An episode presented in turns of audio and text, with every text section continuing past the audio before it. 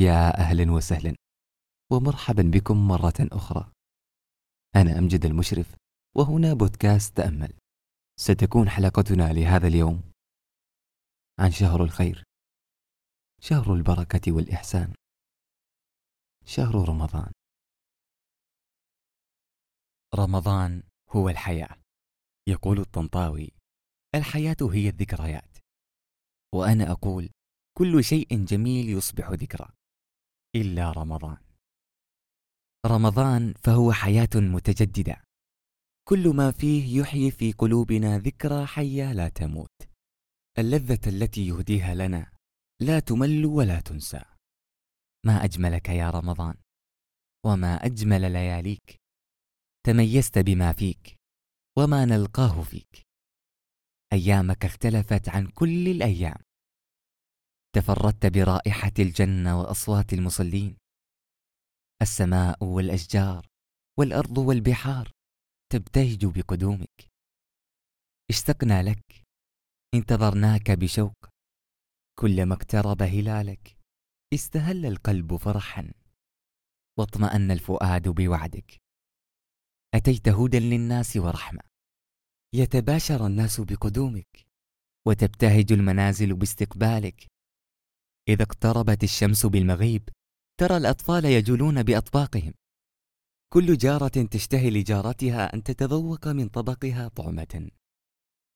فترى المائدة تشكلت مما لذ وطاب والأطفال ينتظرون الأذان بكل شوق ويحملون البشرى بسماعه وكأنهم هم الصائمون. فيفرح الصائم فرحة قد وعدنا بها فللصائم فرحتان يفرحهما. إذا أفطر فرح بفطره وإذا لقي ربه فرح بصومه.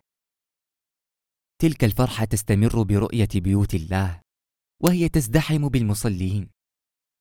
رجالا وشباب نساء وأطفال تروي الفؤاد وتشعل الهمم. جميعهم أتوا لينهلوا من خير لياليك. أيامك هي عيد لكل مسلم.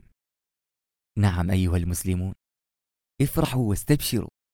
اقترب الشهر الحبيب على قلوبنا. شهر الخير والبركة. ورضيت لكم الإسلام دينا.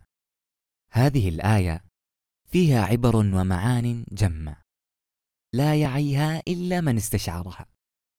الإسلام نعمة أنعمها الله علينا. الطمأنينة والفرحه التي تغمرنا بقرب رمضان لذة لا يشعر بها إلا المسلمون. هذه النعمة الروحانية العظيمة يجب أن نستشعرها بكل ما فيها. أنا أجزم لو علم من في الأرض بالفرحة التي نستشعرها عند إعلان هلال رمضان لآمن من في الأرض جميعا. رمضان نحن نقبل عليك وقد جهزنا الدعوات والأمنيات وكلنا يقينا بالله بتحقيق تلك الدعوات. فالدقائق لها ثمن ولها قيمة في ذلك الشهر المبارك.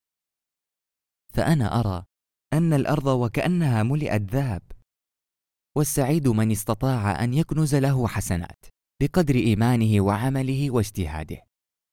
فالحسنات أمامك والعبادات تنوعت. فاغتنم وقتك وسترى ذلك آخر الشهر. ستشعر بأنك كنت من الفائزين أو المحرومين.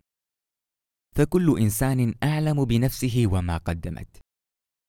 استجمع جميع طاقاتك وقواك في ذلك الشهر ولا تتهاون. وجهز العده لباقي أشهر السنة واستودع الله كل أمانيك.